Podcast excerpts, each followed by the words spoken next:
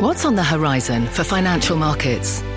At PGIM, it's a question that over 1,400 investment professionals relentlessly research in pursuit of your long term goals. Specialised across asset classes, but united in collaboration, our teams provide global and local expertise. Our investments shape tomorrow, today. Pursue your tomorrow with PGIM, a leading global asset manager. This is Squawk Pod. I'm CNBC producer Katie Kramer. Today on our podcast, Getting to Work. Andrew Ross Sorkin sits down with the U.S. Labor Secretary Marty Walsh and U.S. Commerce Secretary Gina Raimondo. Hey there, how are you? Working together for jobs. What's good for labor, which is more skills, better job, higher pay, is also good for business. And so it's natural that commerce would partner with labor because that, that will be better for both businesses and a stronger economy and President Biden's infrastructure plan. At the end of the day, the president is talking about build, uh, building back better, and that's about creating pathways into the middle class. We can't go back to the way it was pre pandemic. We need to create better opportunities. The questions help wanted, but where? The last two months, we've seen the largest gain in hospitality and restaurants. So I'm hopeful as we continue to move forward through the rest of the summer and fall, uh, we're going to see more people go back to work. And maybe more importantly, will American workers be prepared? What I'm quite sure we will see is just an even greater premium on digital skills.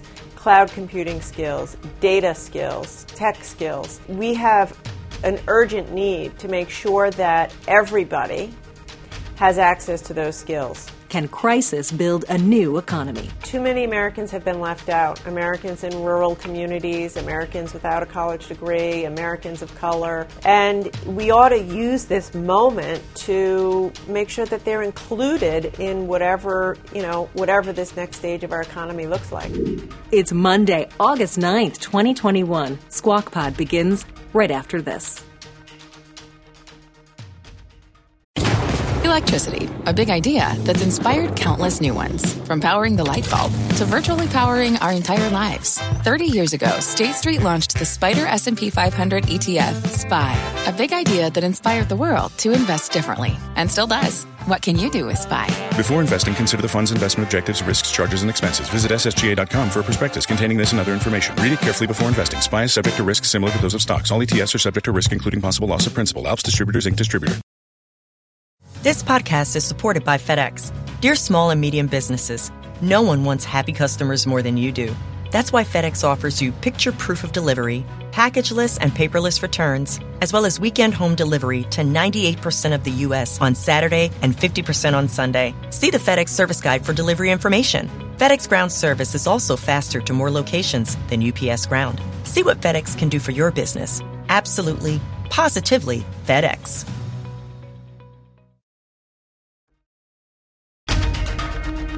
Welcome back to Squawk Pod from CNBC. Today on the pod, we're mapping out the future of America's workplace. But let's look back just slightly, only to Friday. The Labor Department released the number of U.S. jobs created last month. We learned that the economy created 943,000 new jobs in July. 943,000. The unemployment rate fell by a half a percent to 5.4%. A good, uh, heartening number, and maybe a confirmation of an American recovery, despite a labor shortage, despite the ongoing pandemic. My message today is not one of celebration. It's one to remind us we got a lot of hard work left to be done, both to beat the Delta variant and to continue our advance of economic recovery. President Biden's plan, according to the president naturally is working, and he says he's just getting started. As part of the administration's infrastructure proposal, Biden is looking to invest $100 billion in job training programs, which means a collaboration between the Commerce Department and the U.S. Labor Department for workforce development. Andrew Ross Sorkin sat down, virtually, of course, with Commerce Secretary Gina Raimondo and Labor Secretary Marty Walsh. Andrew, say hello. Hi, Andrew. Hey there, how are you? This is good. I can call you Mr. Secretary and I can call you Miss Secretary. Mr. You can't Mrs. screw up. Secretary. The two secretaries had just wrapped up a roundtable at Accenture in New York, where they were discussing the firm's apprenticeship program. Accenture's four year old initiative brings local, diverse community members into the talent pipeline for the private sector. How are you guys doing? we had a good day. Andrew, from his remote studio, kicked off that interview with questions about that pipeline and about the deceleration of jobs in the private sector. You guys just had this meeting. What was the, what was the big takeaway or, or the big surprise for you as you were talking to all of these business leaders? I'll start with you, Mr. Secretary, and then we'll go to Mrs. Secretary.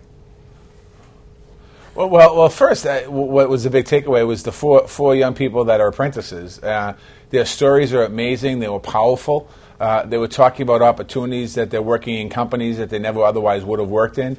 Uh, and I was really impressed with the whole idea behind this program of getting companies here in New York City uh, to hire young people as apprentices and really create an opportunity for them to get to, to see and experience work that they probably never would have had a chance to. I agree. The other big takeaway is how bought in businesses are. So we sat with the leaders of businesses, and they're saying they need more talent. They want more diverse talent pipeline. Not everybody um, has to go to college or get a four-year degree in order to do these jobs, and so they're finding it to be very effective. And they're telling us we want to do more apprenticeships, and they want support for the apprenticeships. Ms. Secretary, um, I just have a question about uh, teaming up with, with, with the other secretary there. Uh, this is not the first time you've done this. You've, you used to do this in your previous life, and I'm curious uh, is this a new, a, a, a new collaboration, if you will, in this new job? I'm a believer in partnerships and collaboration, and President Biden is a strong believer that you don't have to choose between what's good for business and what's good for workers. You know, and the fact of the matter is, labor, what's good for labor, which is more skills, better job, higher pay, is also good for business. And so it's natural that commerce would partner with labor because that, that will be better for both businesses and a stronger economy.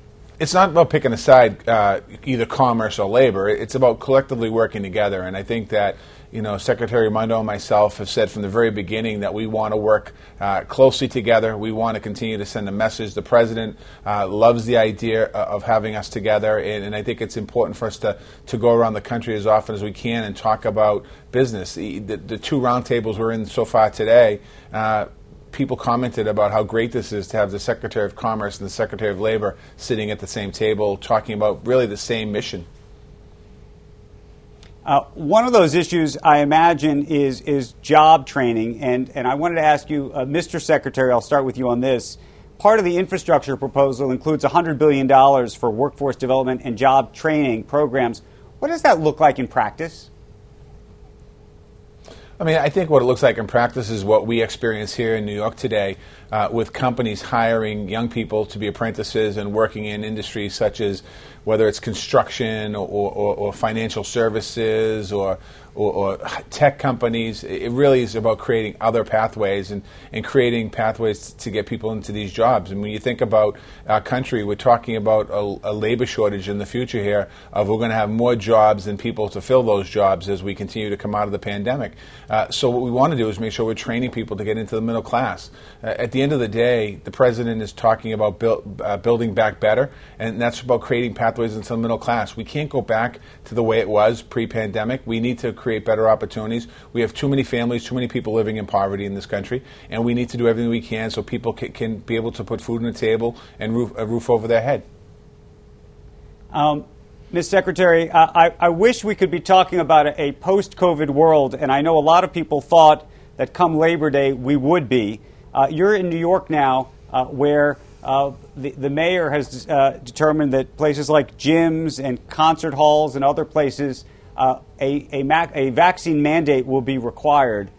I'm curious how you think businesses should be navigating this, this issue of a vaccine mandate, whether the private sector should be pushing this. Yeah. So the most effective thing we can do right now is for everyone to get vaccinated. Th- this is this is now a disease of the unvaccinated, and so if businesses want to mandate vaccines, then that's what they ought to do. Uh, we are not going to mandate that at, at the federal government level, but certainly if that's the prerogative of businesses and if that's the way they want to go, then we would support that.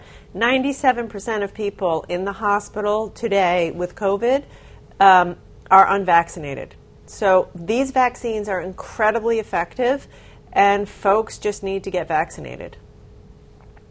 Uh, Mr. Mr. Secretary, on the labor issue, uh, a number of business leaders that are considering the issue of vaccine mandates are concerned about two, two parts. One is a legal challenge, uh, either because employees would challenge the vaccine itself on a, on a legal basis or would consider suing if they had a bad reaction to the vaccine. That's on one side. On the other is a real concern that employees either might leave and walk off the job or effectively you know, storm the gates. How do you think business leaders should think about those issues? Well, I think business leaders are going to have to make their own decisions on how they proceed there, but I will say this. Uh, I'm encouraging people in this country to get vaccinated. Uh, I'm asking people who have decided not to get vaccinated to rethink their, their position on it. Uh, we're seeing numbers of, of the, the, the, the, Delta variant around the country raising, rising. Uh, we're seeing where we are today in New York City bringing back uh, ma- mandates in certain places and shutting things down a bit in some places. And we don't want to go back to six, eight months ago. We want to continue to move forward. So we're doing everything we can to encourage people to get vaccinated. I think companies are concerned about not having their employees come into work. And, and quite honestly, I think that we're seeing people right now in America not coming back to work because they're worried about their own health. Uh, they're worried about the lack of child care. They're worried about taking care of loved ones. So we, we really have to do, um, we have to be very stringent, not stringent, but we have to continue to be persistent on asking and encouraging people to get vaccinated.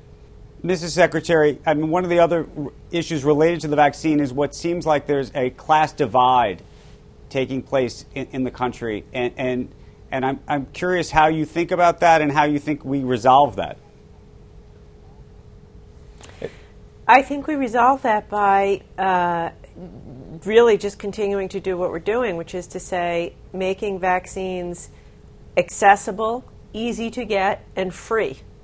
So, and that, you know, the Biden administration, President Biden and his COVID team have been fantastic at this. Any American right now can sign up today to go get a vaccine in their community for free and there's no reason that anybody shouldn't do it.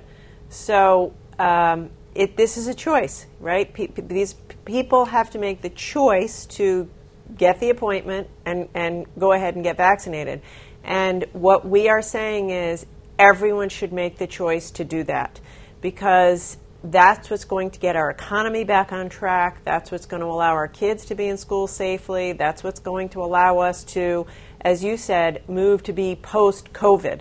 And at this point, um, it's available in every community, and we're asking everybody to please get vaccinated. Um, one other related question, Mr. Secretary. Uh, you, you, mentioned schools, uh, getting kids back into school this fall. Uh, the New York Teachers Union uh, recently said that they would not require or mandate vaccinations for teachers. Um, how do you think about that issue? Well, again, again, I, I, think it's about the safety of the person, the individual, and I, again, I'm encouraging people if, if you feel that you don't want to get vaccinated, if there's a reason, uh, and it's a medical reason, reach out to your healthcare provider and ask them ask them the information. Vaccines or vaccinations. I got vac- vaccinated uh, because I wanted to make sure that, that my family was safe. I wanted to make sure I protected myself against coronavirus. Uh, I have an older mother. I wanted who's who's not has doesn't have the best health, so I wanted to make sure I could go see her and hug her and spend time with her. Right. Uh, and I wanted to make sure that, that I wasn't passing on uh, on the, the virus. So right. again, I would ask people, uh, unions and, and, union leadership, uh, to rethink it and, and, have conversations with their employees or union members about getting vaccinated. I'm a union member. I'm asking union members to go out and get vaccinated.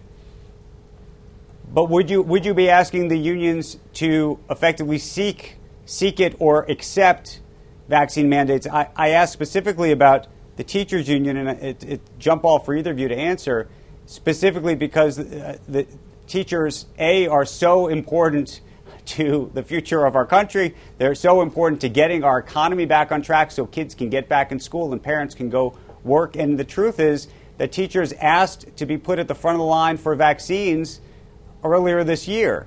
And so we're now in a situation where the same group of people who were asking for that um, are saying we don't want to have a vaccine mandate. Yeah, I, would have to assume that the majority of teachers have been vaccinated, uh, and there's a smaller group of teachers that might not want to get vaccinated, uh, just like in some cases the, the, the, public. So, so I don't think that it's a, a, a teacher union wide issue. I think it's an issue of, of, of, a handful of teachers. And again, they might have the perfectly legitimate reasons why people don't want to get vaccinated.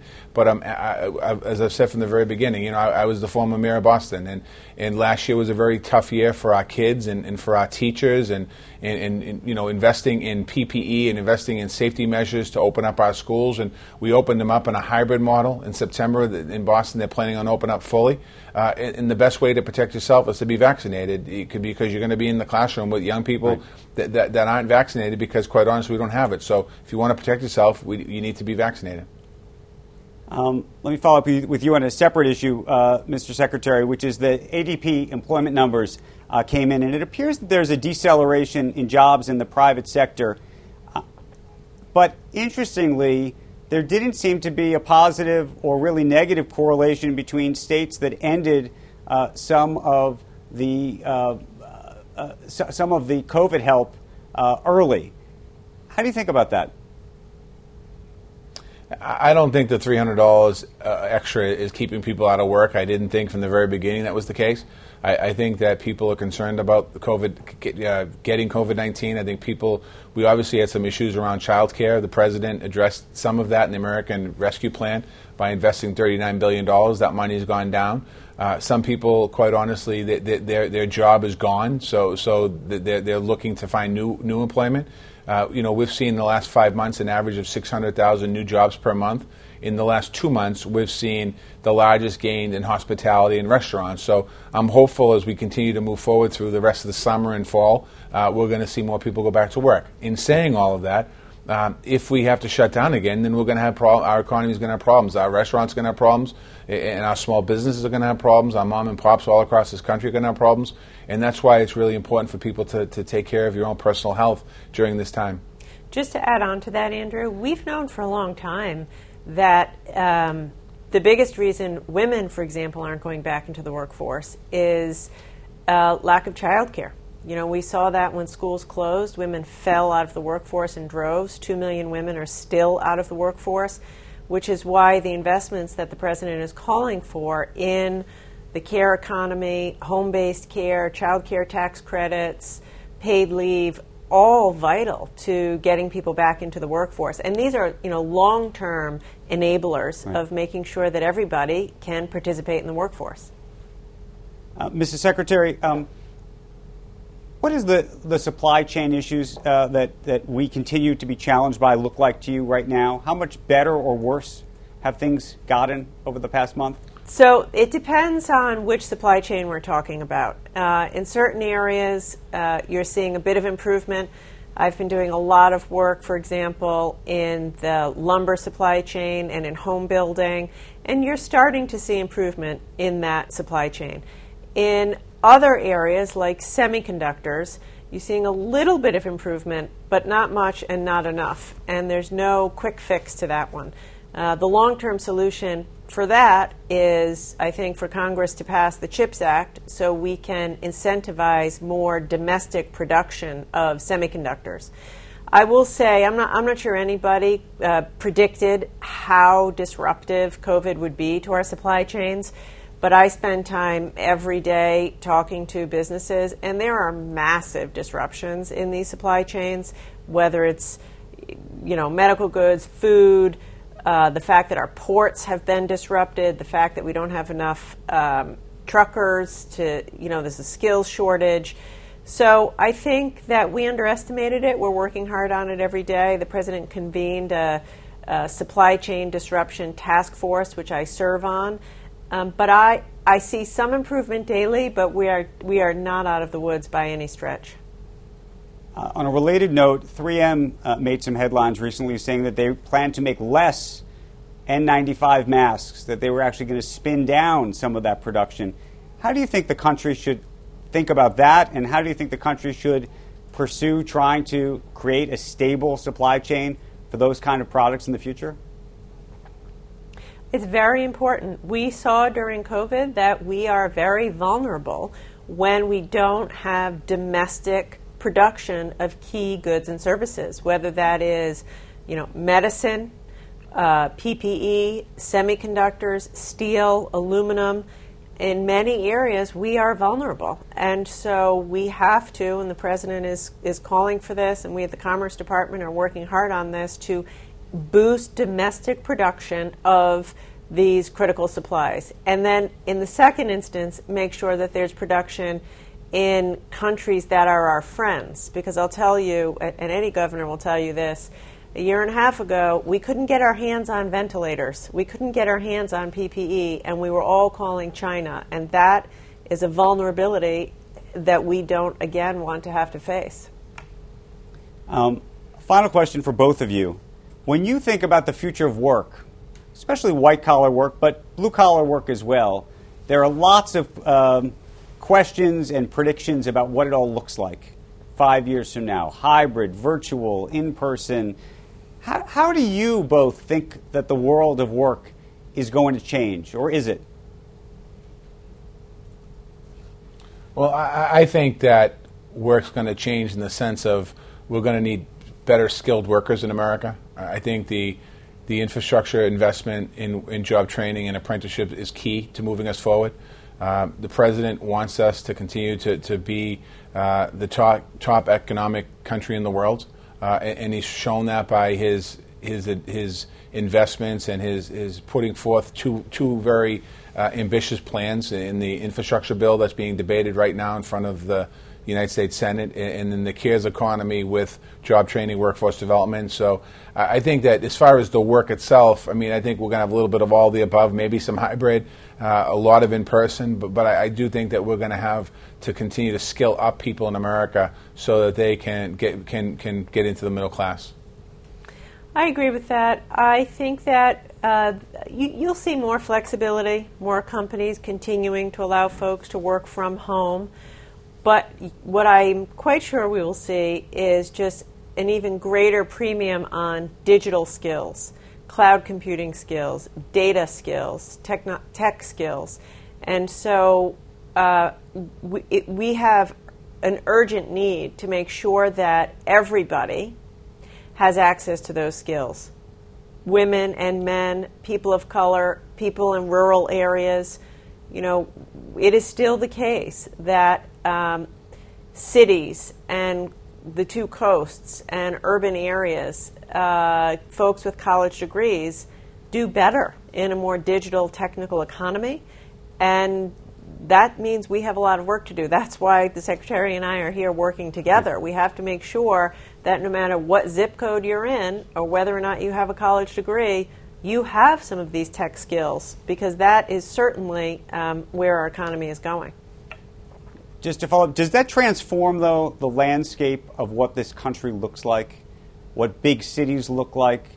Uh, there's talk about you know, what they call Zoom cities, people moving to different places. Do you think it really fundamentally restructures the country 10 years from now when we look back? You know, I, th- it's, I think it's too soon to tell. And we, we have seen this, you know, after 9 11, people thought that was, you know, the end of New York City. And in, in fact, actually, the city's had a great resurgence since 9 11. So I think it's too soon to tell.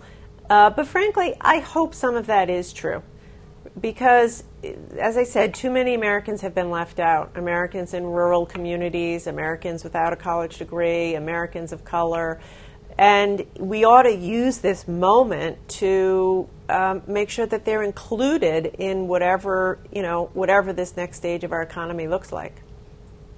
Okay. Uh, we're going to leave it there. Mr. Secretary, Mr. Secretary, thank you. Appreciate it. This podcast is supported by FedEx. Dear small and medium businesses, no one wants happy customers more than you do.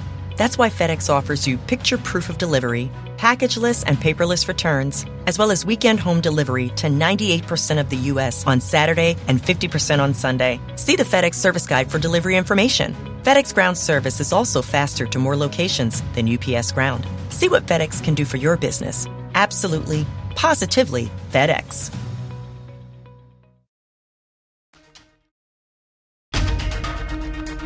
That's Squawk Pod for today. Thanks for listening and for starting this August week with us. Squawk Box is hosted by Joe Kernan, Becky Quick, and Andrew Ross Sorkin. On TV, tune in weekday mornings on CNBC at 6 Eastern. And hey, to get the smartest takes and analysis from our TV show right into your ears, listen and follow Squawk Pod wherever you get your podcasts. Tell a friend to listen to. We'll meet you back here tomorrow.